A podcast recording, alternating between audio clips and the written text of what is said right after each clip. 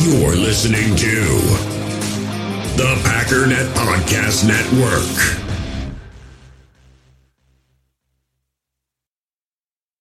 We all have smartphones, and we all know they're pretty amazing, but they also can be amazingly distracting, especially when we're around other people. So, US Cellular wants us to reset our relationship with our phones by putting down our phones for five. That's right, a company that sells phones wants us to put down our phones. And to see what we find, learn more at uscellular.com forward slash built for us.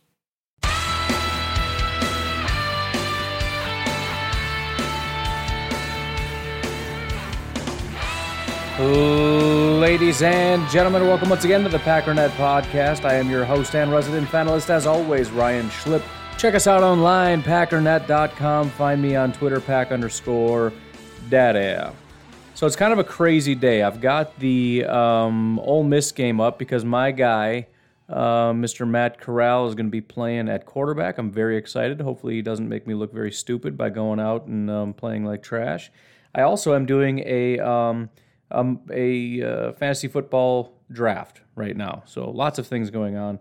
Um, I really hate that I have to do this, but kind of have to do this.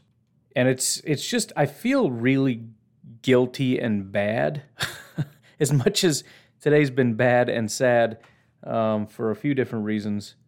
I just I feel really guilty saying it.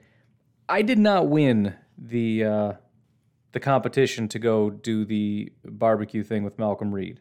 Um, I was comfortably in fourth place. I had a very generous donor donate $500 on top of where I already was, and I still got kicked down to sixth place. Um, there were people donating $1,500 to themselves. One guy donated 40, I think $4,200 to himself just to win the competition. Um, so yeah, at the last second, about five or six people just completely just lit up uh, the donations. It was pretty stupid, but um, as sad as it was to lose, I just I feel so bad for people, and I, I hope that you know that at the end of the day, this is going to an unbelievably good cause. That I believe thirty-seven thousand dollars, or uh, yeah, no, thirty-seven. Uh, is that right? Let me check.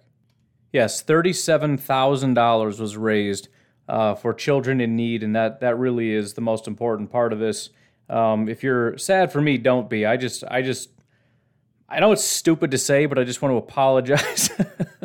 I just feel so unbelievably guilty that um, you guys did all this and um, I didn't get to go. But, um, anyways, uh, this is my second podcast. Why is this so loud? I turned this down as far as it can. I'm going to have to mute the game, I guess.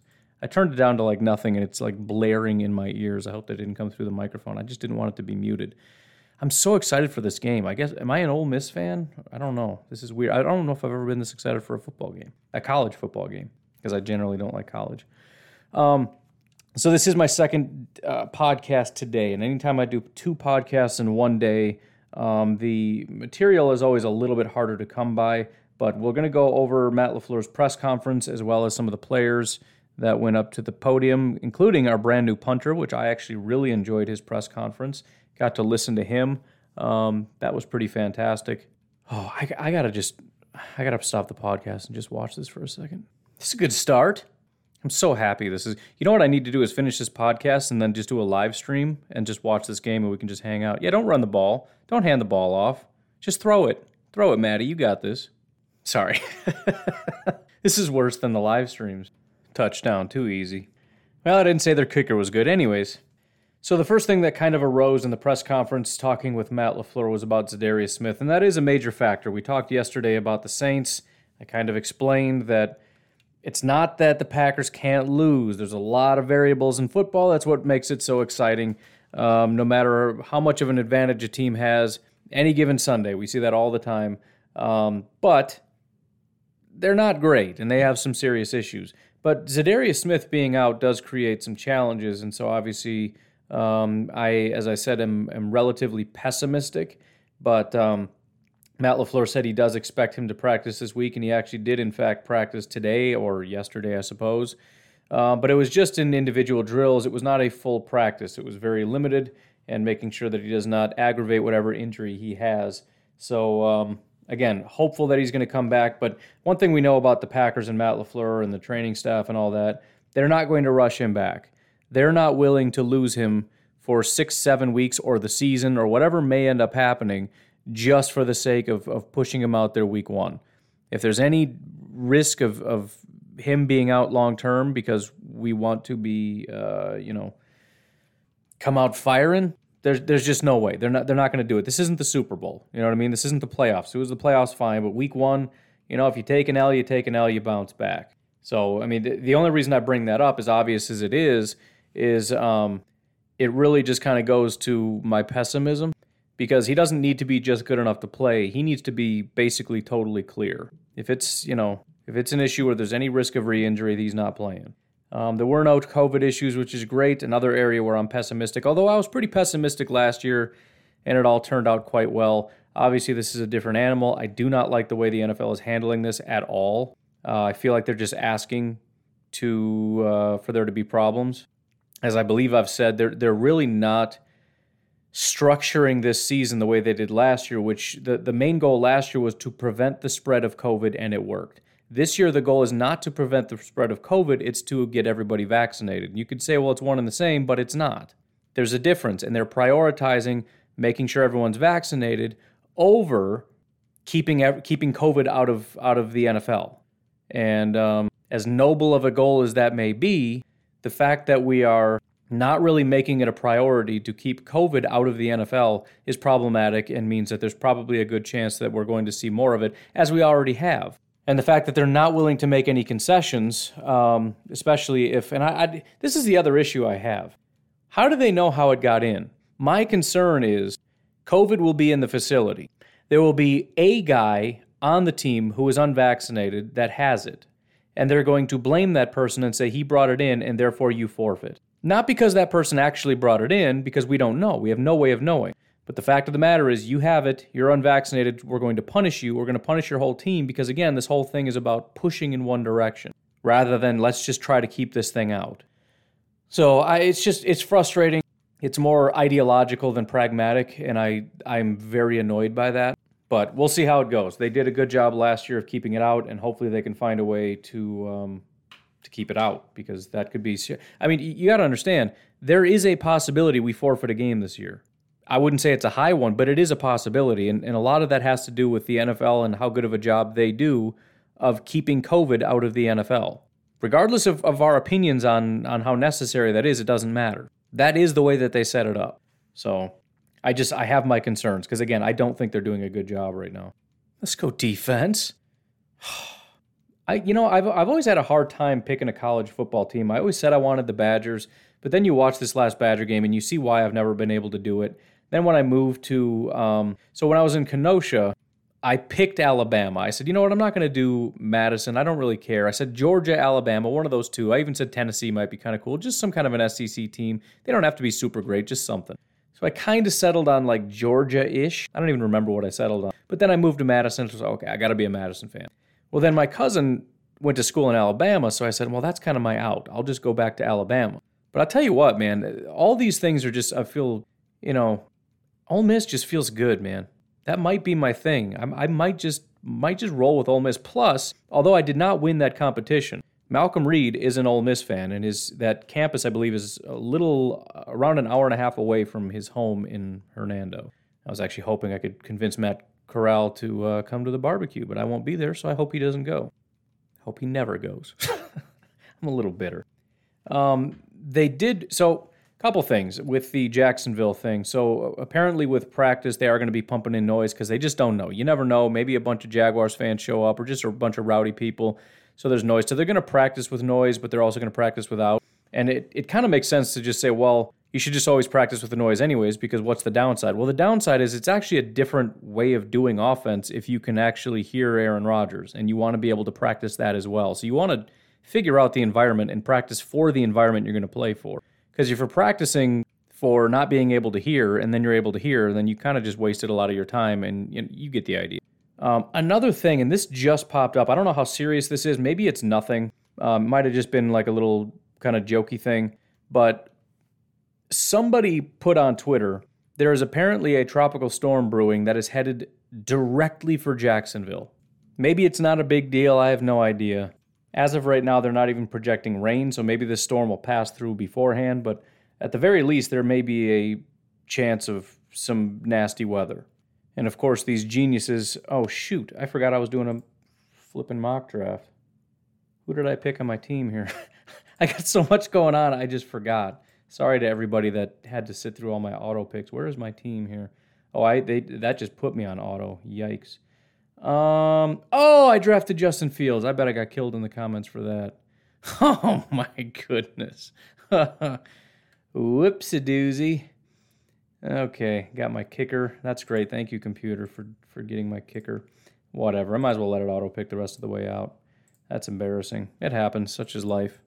But of course, these geniuses um, completely forgot to pay attention to the fact that this is in Florida, which is prone for uh, nasty weather, possible hurricanes and tropical storms and things, and just kind of nasty weather in general. And they pick a, a stadium that does not have a dome or any kind of a roof, so that could be problematic. But so far, seemingly all good. Just throwing it out there that I saw that, and that could possibly suck.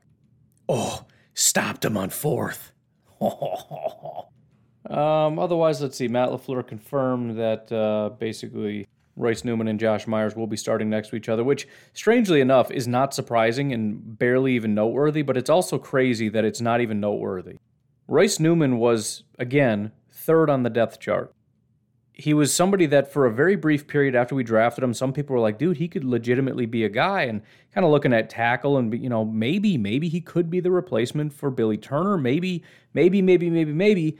And then he got burned down the depth chart, and it's like, well, all right, maybe it's not panning out. Probably won't be that great of a pick, but you know, we'll give him some time maybe next year. Then all of a sudden he plays one preseason game, dominates, and just has never been bad. it's just, and I think it was the experiment at guard. You know, because again, we brought him in to be a tackle, and maybe he's just not ready for that. Maybe at some point that'll be his thing. But they they tried him out at guard, and he has never left. So, are there reasons to be concerned? Of course, but the the one thing that gives me the most amount of optimism is the fact that he beat out veterans. You know, we know what we have in um, in guys like Runyan. You know, we could play Runyan, and we know what we have. We have a guy that started a lot last year and was competent enough, and they're like, no, we'd rather roll with. Uh, we want to roll with Newman. He's just better, despite the fact that he does not have experience, despite the fact that he's less up to speed on this offense and how it works, and there's more risk with uh, people like uh, Aaron Rodgers and not understanding the calls at the line and all those things with all those things already at play, they're still going with Newman. That's, you know, again, that's not just a matter of he's slightly better, right? If he was slightly better, they'd probably go with Runyan. This is heads and tails better. To take all that risk and bottle it up and say, I still want him, that means something. Ah, ball got tipped. These guys are getting open, man. That ball just got two tips in a row. Is that three tips in a row? Come on, man. Whatever. LaFleur also uh, reiterated that Corey Bojorquez will be the holder. Uh, part of his interview was basically saying he's not that worried about hold. He said each guy kind of has their own quirks, but he's been with a lot of different punters and um, you know or kickers, and so he's kind of used to. Basically, it's the same thing with a couple little tweaks, and he's been working on the the confidence that he had. The punter, we may as well just start talking about it. Was really impressive, and I, I really liked the interview that he did.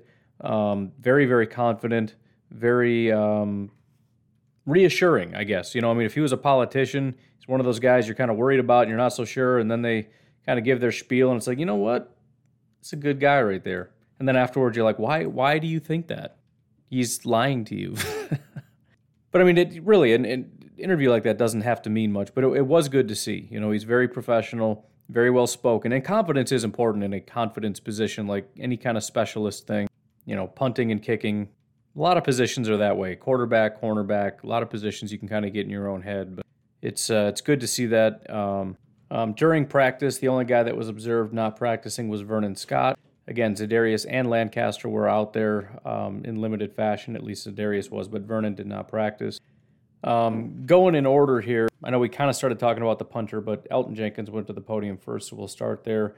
Um, kind of just talking about his comfort level. He's talked about uh, He's been doing it for five weeks. He's pretty well adjusted. He's ready to go. Uh, it's not like a last second thing. And it's actually kind of nice when you factor in how he usually operates. I mean, you think about it, it's like, dude, you, you got to play tackle. That's a big, big switch for you. And it is, but he's used to that. And usually it's on the fly. He'll go from guard to tackle and he doesn't have any time to prepare or from left to right or whatever the case may be.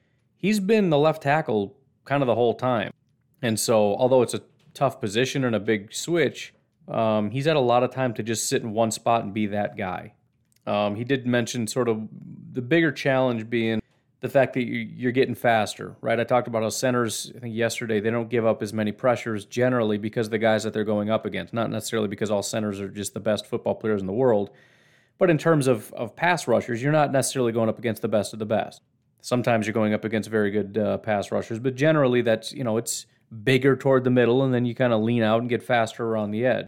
And so as he moves from guard to um, to tackle, he's going up against a lot more speed.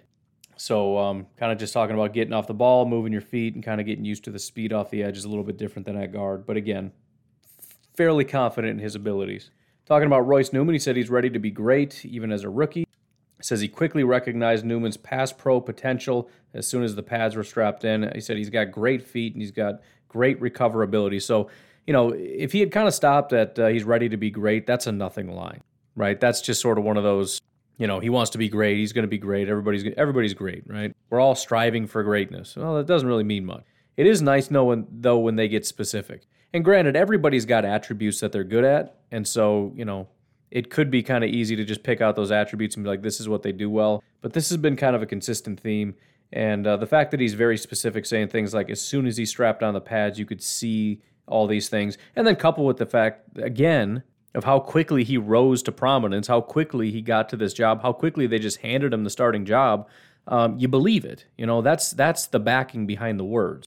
It's not even a question of of is it real because we see that it's real based on the fact that he won the job. The question is, tell me what it is.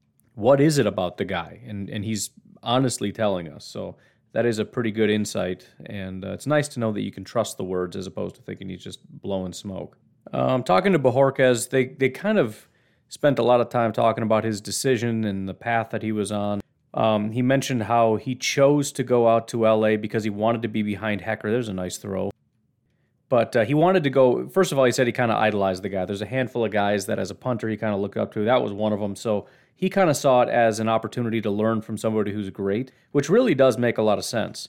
Because at the end of the day, you're putting on a show for a lot of different teams. Now, granted, it's possible that if you're on a team and you win, you got a better chance than for example, putting on tape and hoping somebody calls because th- there's the comfort factor. You know, again, even with like J.K. Scott, even if you think Bojorquez is a little bit better, there's there's like for me a lot of fear. What if it doesn't pan out? We at least have a comfort level, but still, it does make a lot of sense. I'm going to go learn from this great punter, possibly win the job. I mean, that was up and that was a possibility, but more than likely, he's going to make me real good. He's going to make me a lot better. He's going to teach me things. And he went through some of the specifics of the things that he was taught, which I, I don't know anything about. Something about a banana kick or something. I don't know. It sounded like he was describing an onside kick. I don't know. But um, the point is, he just wanted a guy to make him real good so that he can put on some good tape and um, hopefully get a job somewhere. And that strategy did pan out because he did obviously the best he's ever done. Um, and teams came a calling. You know, Matt Corral's not. Uh, He's not looking super sharp today. The beginning of the game, he did.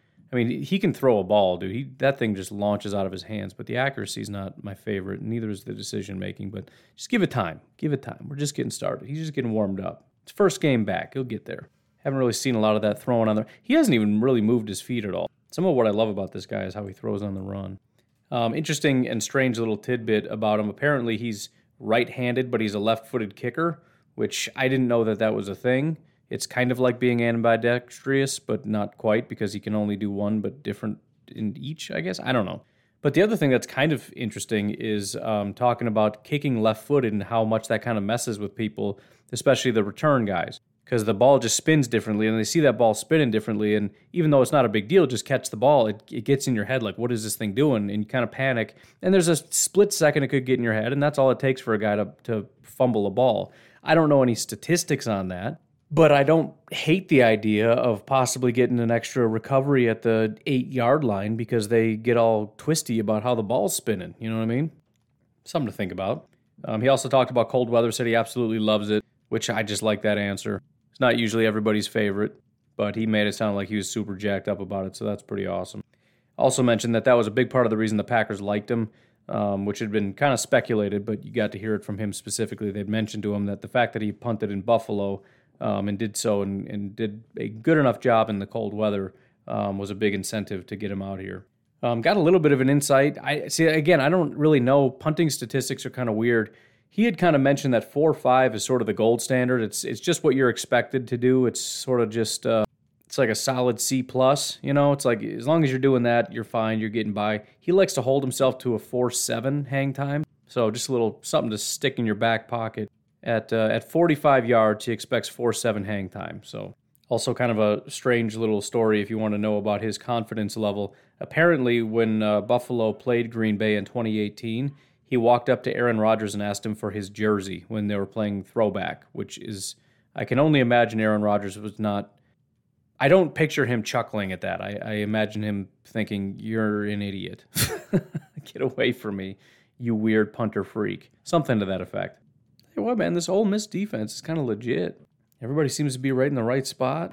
Tackle hard, play fast. I dig it. Anyways, why don't we go ahead and take a break here? We got a couple questions that are coming through for us, so we'll get that on the other side. Looks like my draft is done. Again, sorry to those of you who uh, had to sit through my auto picks, and I kept turning it off and then forgetting to go back. So uh, that was kind of a jerk move. But, um, anyways, this is officially done. So thank you to those of you who are patrons. Speaking of, patreon.com forward slash pack underscore daddy. If you would like to support the podcast, you can do so there. Also, don't forget uh, if you go follow the Packernet Podcast Facebook page and sign up at pristineauction.com using promo code Packernet, where they're going to give you $10 for completely free, we're going to enter you into a drawing to win a Lombardi trophy. Obviously, it's a replica signed by Jordy Nelson. This thing is sweet.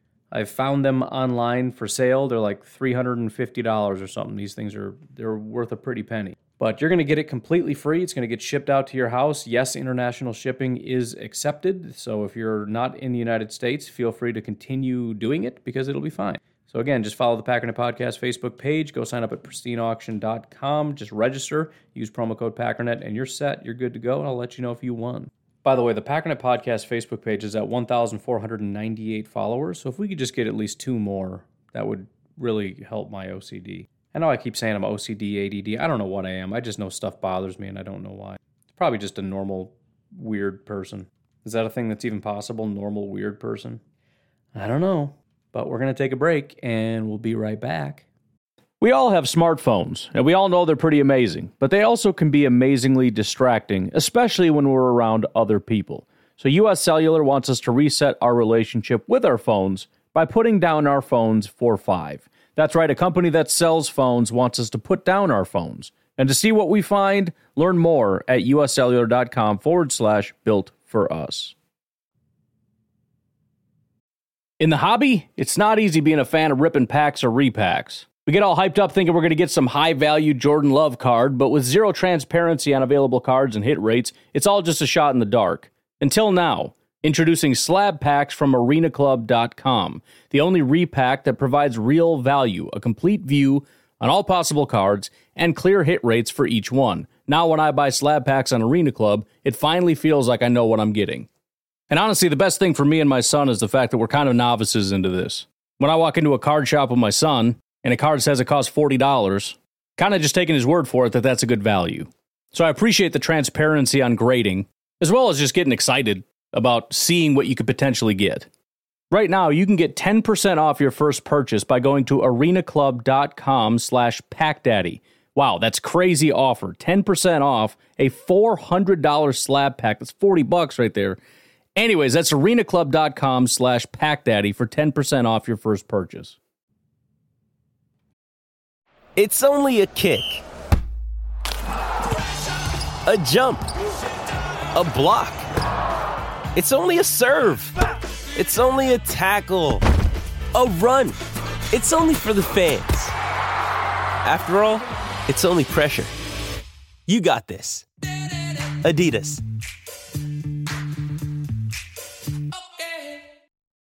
Folks, please don't forget about DraftKings. The official daily fantasy partner of the NFL. They're going to be giving new customers a shot at $1 million as a top prize, $4 million up for grabs in terms of total prizes. I am omitting the word free until I get clarification on how all that works, but it's still a massive giveaway.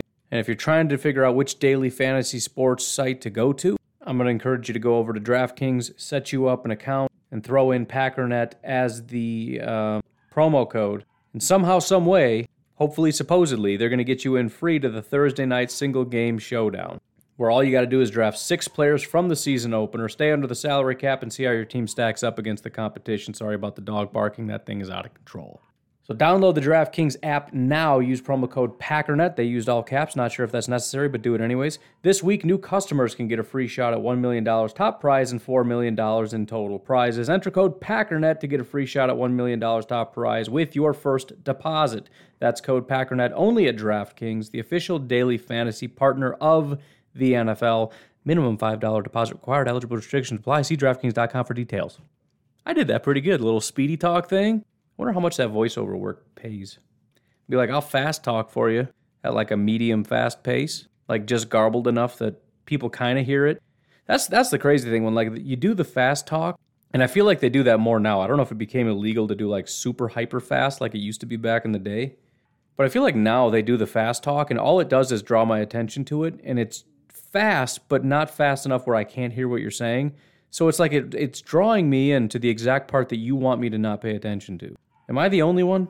Like uh, there, there's all these like medical commercials, and I'm not paying attention, and then all of a sudden they start going, except it's not that fast, and it's like, oh, what is that noise? That's kind of weird. And they're just like, might give you a heart attack, and you'll go blind, and you might die in your sleep, and your parents will hate you and disown you. Might cause you to jump off of really tall structures. Do not take if you are human.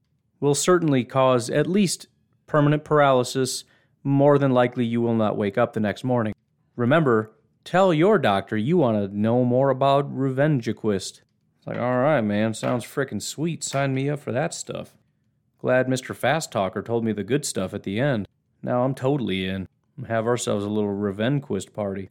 So, uh, first of all, thank you to Jacob for uh, helping me with the uh, Instagram. He pulled up a couple questions. Packernet Podcast on Instagram. You can go follow me over there. Jacob has been asking daily for uh, questions. I know some people are not big on Facebook, and so you guys are not a part of the the fun little party we have in the Facebook group where I solicit the vast majority of my interactions and all that kind of stuff. Um, but if you always wanted to throw in a response, head over to Instagram because we're doing it there too. If you don't like Facebook or Instagram, I can't really help you. Maybe I could. I just, I don't know how. First question comes from Le- Levi Steinman. He says, Who's better, Lazard or MVS? I think that's a very good question. Um, but I have to preface this with that sort of obligatory, obligatory douchey kind of response and say, define better, which is stupid, but it, it's kind of true. What do you mean by better? I mean, the, the best way I can think to do it is kind of have this overall, overarching look at the player based on all the little qualities boiled down into one. And I like to call those PFF grades because I don't have that ability to say, well, I want to quantify his blocking ability compared to MVS's speed and his yards per reception, uh, and then try to quantify each of those and blah, blah, blah. I can't do that. Based on PFF grades, it's really not even close. well, I shouldn't say it's not. It's, it's not that disparate, but Lazard consistently grades out in the 70s. He's good. MVS consistently grades out in the low 60s, high 50s. So very average to potentially kind of bad. For my money, I would say Lazard is the guy. He's not going to give you the big splashy plays. I'm glad we have MVS for that one play every three weeks where he gets that 40 yard touchdown reception. But I do think Lazard is a much more consistent, much more reliable receiver. I think you're going to get more targets, more reception, more first down conversions. And the blocking ability with this particular scheme, I just think is much more important and needed and just whatever. Well, that's a nice run. Even the jet sweep stuff, I think Lazard is doing more than MVS, which I find strange. However, with the caveat, because this is the thing, everybody assumes that what happens in the future is the same thing that happened in the past. If I say I think Lazard was better and MVS has a better season this year, everyone's going to say, oh, what now? Not realizing that I'm strictly talking about the past. Never was I answer, answering a question about what's going to happen in the future.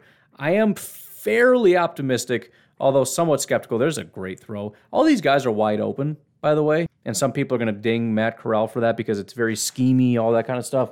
But these passes here, I know I just said I kind of was unhappy with the uh, the placement or whatever with a couple of them, but that's more or less just throwing to guys that are in extremely tight coverage. These are kind of on the money.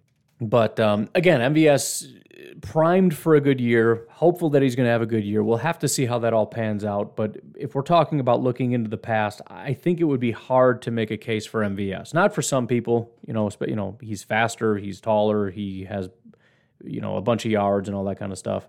What was that? But um, to answer your question as directly as I can, I'm going with Lazard. Uh, Packers.quickslant says a situation where Rodgers stays for 2022. I don't know what the question is. Um, I'm assuming you want me to draw out a situation. I feel like that's fairly obvious and straightforward. We win the Super Bowl.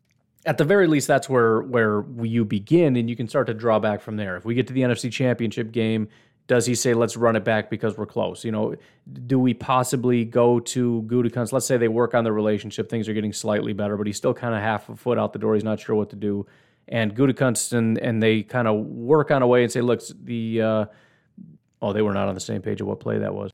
The salary cap is kind of a mess, but here is how we can kind of do what Tampa did. Here is how we can kind of run it back. Here is the ways in which we can reload. You know, as as Rodgers famously said just a few, three, four years ago, where he just wants to essentially reload, just just stack everybody back up and do it all again. Man, come on. But um, I, I, you know, I, I would assume that that's that is the situation. But even that, you know, it, that is sort of the obvious situation, but it's also not all that obvious. Oh, dude, he's he is not doing well. Is he okay? That was bad. Oh, he's up. That was a vicious. I was just about to say there's there's those wheels, but that dude went sliding and they just killed him. He's got some wheels, man. My thoughts on I know you don't care about Matt Corral, but I'm excited about it, and it's my podcast, and I talk about things where I'm excited about. The thing that I like about him, he reminds me of Jordan Love, but just slightly better than um, like everything I liked about Jordan Love as far as the positives. I feel like Matt Corral has that, but just a little bit better. But anyways, the, the concern I have is is that even a guarantee? If they win the Super Bowl, why does he stay? He stayed because he wanted to win a Super Bowl. Okay, he won a Super Bowl, so why does he stay? Because he wants to repeat? I mean, I guess if, if his goal is to be Tom Brady and stack success, if that's his number one priority, why not?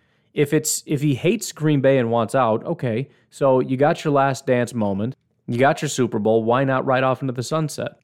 You got your two Super Bowls. That's you know very exclusive club. As much as everyone's upset that we don't have more Super Bowls, very few quarterbacks end up with two. Very few man, his head just banged off. Yikes. It's a tough man right there. So I, I, I don't know. Again, I, I don't generally like the question because it forces me to really put a lot of brain power into something that I just don't want to. I don't want to go there yet. I, I don't want to fast forward to skipping this whole season. And I know it's just a hypothetical and it's just for fun, but I just have a hard time putting a lot of brain power into into that. But that is one of the things that every time I hear somebody say it, I kind of get it. You know, like, well, if they win the Super Bowl, he has to come back. Like, yeah, I totally get that. But then there's something in the back of my head that's like, do I really get that? I don't know if I get that 100%. Like, I kind of do, but I I don't entirely. Like, it's it's certainly not a, a guarantee. Dude, come on, that dude's name. Are you serious? you're me- uh, you're messing with me. That's not right. I'm doing a podcast here, and you throw that. Come on. Anyways, uh, moving on. Uh, final Instagram question. True Brusty on Instagram says, What are you truly most and least excited about as this season begins? what am I most excited about? I mean, at, at, this point, I'm just excited about kickoff, you know?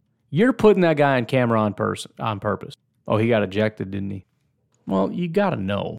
Yeah, I, I, I, mean, you know, you can kind of go in depth about the the potential, the upside. You know, what what could be I mean, truly, I mean, it, it, does. The excitement does go to another level when I think about last year and how special it felt. But really realizing that they still had another gear and can hit that gear. If they can repeat what they did in 2020 offensively and meet their full potential, and I, I understand the odds of this are low, but if they can do that, this this has a chance to be a historic team. This has a chance to be on par with the '90s team that won a Super Bowl where they had the number one offense and defense. And again, it doesn't have to be number one in both, but it has that level of potential. Now, again, that's That's not very likely. There's there's plenty of there he goes running again. Yes, Maddie with a touchdown. Maddie with a touchdown. Those wheels, son. Didn't think he'd take it and run after that hit. You thought he was scared. He ain't scared of nothing. He that guy was holding the edge too. He's like, nah, I could beat him. He's slow. He sucked. he he didn't really bite down too hard off the edge. He was still standing his ground. That was a surprising. Uh, what is the flag? Anyways, sorry, sorry about the commentary. I think on on on it's it's not the most exciting thing just because I don't think about it very much. But if I wanted to get myself the most excited, that would be it. And and really, it's kind of on par as much as it seems unrealistic. It's on par with what I said last year when I said, "What happens if Aaron Rodgers meets his full potential in this offense?" I said the exact same thing last year. I said, "What if?" What if he fully embraces this system and, and takes that leap? And I remember we went through all these episodes and we talked about look at the second year of this guy when he was in the system and this guy in the system, second year, third year, when they finally got a hold of the system and how unbelievable they played. What happens when you get a guy like Aaron Rodgers in a quarterback friendly system and, and, and he really grasps a hold of it and really does the best? What happened is this was maybe the best uh, quarterback perform one of the best quarterback performances we've seen, and I'll just put a period at the end of that sentence. As silly as that sounds, again, he graded out higher than Pat Mahomes ever has. As much as nobody would ever want to admit something like that, and it's no disrespect to Mahomes. If you wanted to say he's probably going to have a better season than Aaron Rodgers, fine. But that's the reality. This is the best season Rodgers has ever had. He was rightfully so MVP for a reason. This was an unbelievable season for him. And so, again, although it maybe wasn't the most realistic um, situation. It wasn't the most, you know, something that absolutely had to happen. It was still something worth pondering. What if and why not? Right? That was the other thing. What if and why not? We know it's that's the thing. We we know it's there. That's the difference. And and I don't want to sound like a homer, but I think the difference between just being a homer, kind of like Bears fans who are super excited about Justin Fields, and I, I know I keep picking on them, but it's just sort of the low hanging fruit right now. And even even that's maybe not necessarily fair because there is some reason to believe it, but but there's no genuine evidence of it, right? There's no evidence, but we know about the Matt LaFleur, Kyle Shanahan, Mike Shanahan, Sean McVay system. We understand what it does. We understand what happened to Matt Ryan and Jared Goff and, and Jimmy Garoppolo and, and guys even back through the 2000s and into the 90s. We know what has happened to some of these guys, even RG3. And we know what Aaron Rodgers can do, even though there's some question about is he ever going to truly bounce back or whatever the case may be. You understand you got the two pieces, and it's just a matter of can they come together, and if they do, it's it's superhuman. And that's sort of what we're looking at with the Green Bay Packers this year. As good as they were last year, there's no reason they can't be better. Why not? I mean, again, there's variables. I mean, maybe one Za'Darius has a better year but um, maybe Savage is terrible and and Jaire regresses and it kind of balances out and they're kind of eh for the for the defense. Maybe. But what happens if that's not the case? What happens if the, the linebackers improve because of the scheme? What happens if Kenny improves because of the scheme, which is largely expected, in the defensive line in general? What happens if Za'Darius does bounce back because he's not double teamed all the time, because we're actually freeing guys up along the defensive line, also because Rashan Gary's getting more snaps and he's a good pass rusher, also because Preston is in a contract year and and Kevin King is in a contract year and has a guy biting at his heels. And if he can't do it, maybe Eric Stokes comes in and and one way or another, we should have improvement at the CB2 slot. What happens if Savage, instead of getting worse, actually gets better because he's one of the more talented safeties in football, but was very inconsistent last year because he's still very young, but gets another year under our DB coach and actually improves. And by the way, the safeties, as Coach Hahn said, expect them to, to have some serious stats in this system. What happens if the defense improves? What happens if the defense is really scary? Because again, it's not just speculation. This is different than, you know, we've, we've got a bad group of guys, but we brought in a new defensive coordinator, so maybe he'll just fix everything. Maybe at linebacker, I'm doing that. But I'm not doing that for the defense as a whole. I'm saying we know we have studs. Why can't we have a good defense? We should. In fact, that's the standard. The fact that they weren't good is an anomaly. There's no reason that that should have ever been the case. And they were good at times, but, you know, it was never as dominant as it could have been or should have been. And so the, I, I, guess the thing that gets me the most excited, although it's not a, at the tip of my mind very often, if there's something that gets me super jacked up or gets me super into it, that's it. And by the way, you want to talk about fate. As I'm describing this, Jacob just jumped in right underneath these questions. He says, So apparently PFF thinks we're about to have a career year basically for everyone. I'm down for it. And it's a graphic. Rodgers, 4,798 passing yards. This is their 2021 projections. PFF is projecting this. Aaron Jones, 1,421 total scrimmage yards. Davante Adams, 1,429 receiving yards. That's their projection for this season. By the way, Mel Kiper, and I would play the audio, but it's getting kind of late. Mel Kiper projected the Packers to win the Super Bowl this year. Anyways, as it is getting late, I do want to rip through some more questions here from Goose. Uh, this is from the Facebook group, and then we will get up out of here. Um, first question, or comment, I should say, which is right in line. Mr. Mike Evans says, Sorry, I feel we are Super Bowl bound unless we screw it up. Also, media distractions are very likely if we do real good. I think that is probably a general consent. I mean, I'm, I'm speaking as though what I'm saying is profound, but I, do do people disagree? And I'm not really talking about the the media, and I'm sure there are some sort of relatively pessimistic Packer fans, understandably so, but pessimistic saying, yeah, they'll probably get to the NFC Championship game and fail, and that's understandable. But I mean, generally speaking, is there any reason that they shouldn't win a Super Bowl? Not that they won't just completely botch it but based on the roster construction, is there any reason you look at them and say they're just not good enough? I don't know what that would be. So I don't know. I like that it's starting to kick off this way, and it and it does make sense. We might as well do it. Is he going to get ejected too? But anyways, I'm glad we're all on the same page, and it, and it, it is it's right on time because week one's coming up. It's time to start getting jacked up. You know, it's it, you know let's let's leave all the, the the speculation and pessimism to the side at least until after week one, and then we can kind of hopefully criticize from a from a position of strength, having won the game as opposed to having lost. But um, let's get fired up, man. Because uh, the the other cool thing, again, training camp. These guys are just ready to go. They're looking like they're ready to just let's just let's just run back the playoffs right now. Goose asks, "Is Brady winning another Super Bowl, retiring, and Rodgers going to the Bucs the darkest timeline?" So leave it to Goose, frickin' Goose, to just completely kill the mood. We're talking Super Bowl, man. We're going all the way. This is this is it, man. This is going to be one for the ages. They're going to make a movie about this. And Goose says, "Is Brady going to win a Super Bowl, retire, and Rodgers going to the Buccaneers?" Um, based on what we've been talking about, I have to say no. I'm very sorry. I cannot even entertain that. That absolutely will not happen. Brady will retire midseason because they are zero and eight, and he will just say, "I quit," because this is the worst team in history. The Buccaneers will dissolve. Aaron Rodgers will uh, lead the undefeated Packers to a 17 game winning regular season. We'll go undefeated in the. ooh that was dangerous, almost a sack or a, uh, a safety. We had a live stream. I I got to figure out a way to live stream some Packer games. Although I'm I'm probably a lot less fun than I am in this Ole Miss game because I don't really care. I'm a basket case for Packers games. But no, that that won't happen, Goose. Uh, Goose followed that up with why does everyone in the media uh, and outside of Green Bay seem to think Adams is gone next year? I'm not really sure. Um, I don't. I mean, I I think people just look at it and say the Packers have no money and so they can't pay anybody and so he has to be gone. I, it's the only thing I can really think.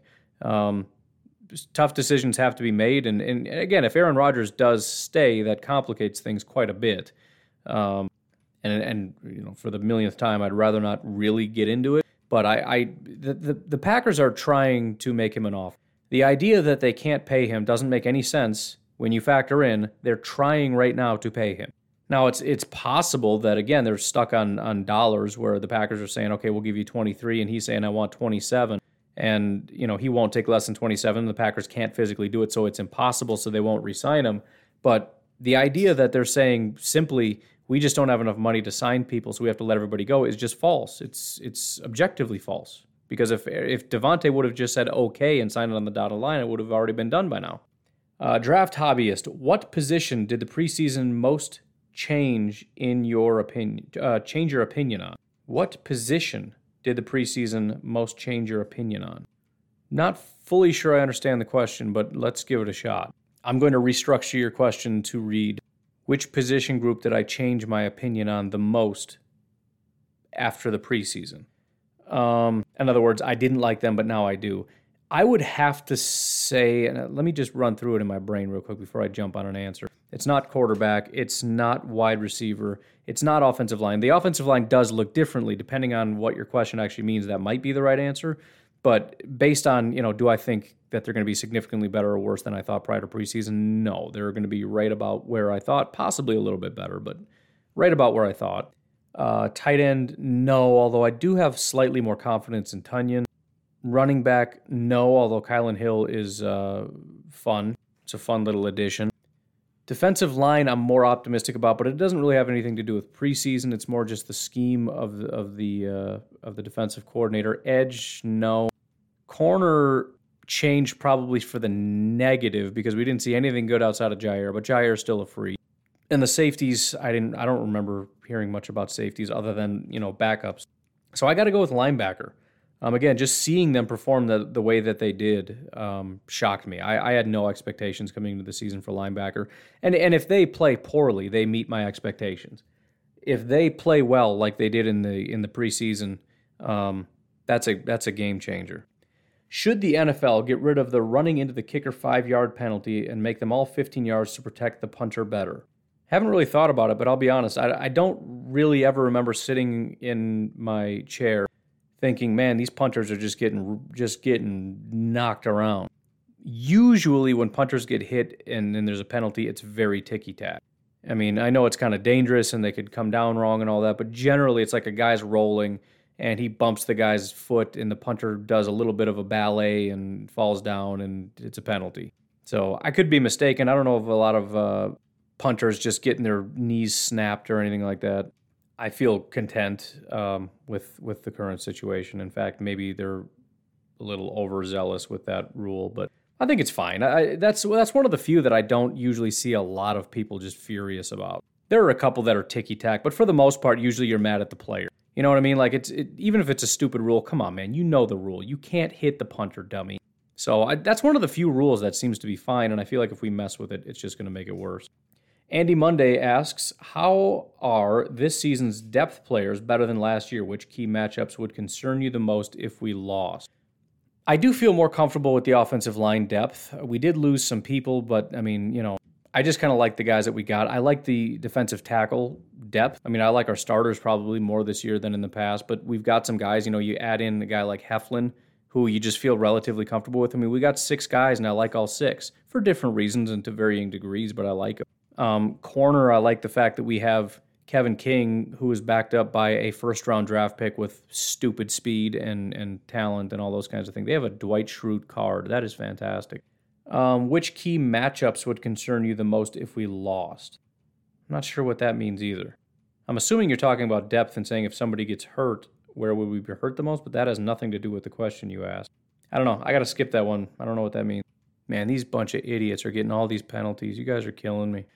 Uh, finally, laying on the couch asks, in my opinion, the preseason made me way more confident about the future of right guard. If Royce can continue his early success, we'll have a fantastic line. Yeah, and that's it, again, like I said, it's just it's exciting that we've got a guy like Royce that just did what he did, and and maybe he won't be very good, but the the we we it, it's a lot of it is based on the structure of how the Packers operate, and and they don't like to have guys out there they don't trust. And it's the easiest thing in the world to stick with just Patrick and Runyan and just run it out there because those guys at least understand some stuff. And even if you know he had a couple good preseason games or whatever, um, you still don't put him out there. And we know that they're real slow to put people out there, very slow. But with this guy, they're looking at him like, no, man, he's we got to get him out there. He's a good football player. So, anyways, I got to get going upstairs. It's past everybody's bedtime. The dog is absolutely losing his mind. And so, you guys have yourselves a fantastic day. I'll talk to you tomorrow. Have a good one. Bye bye.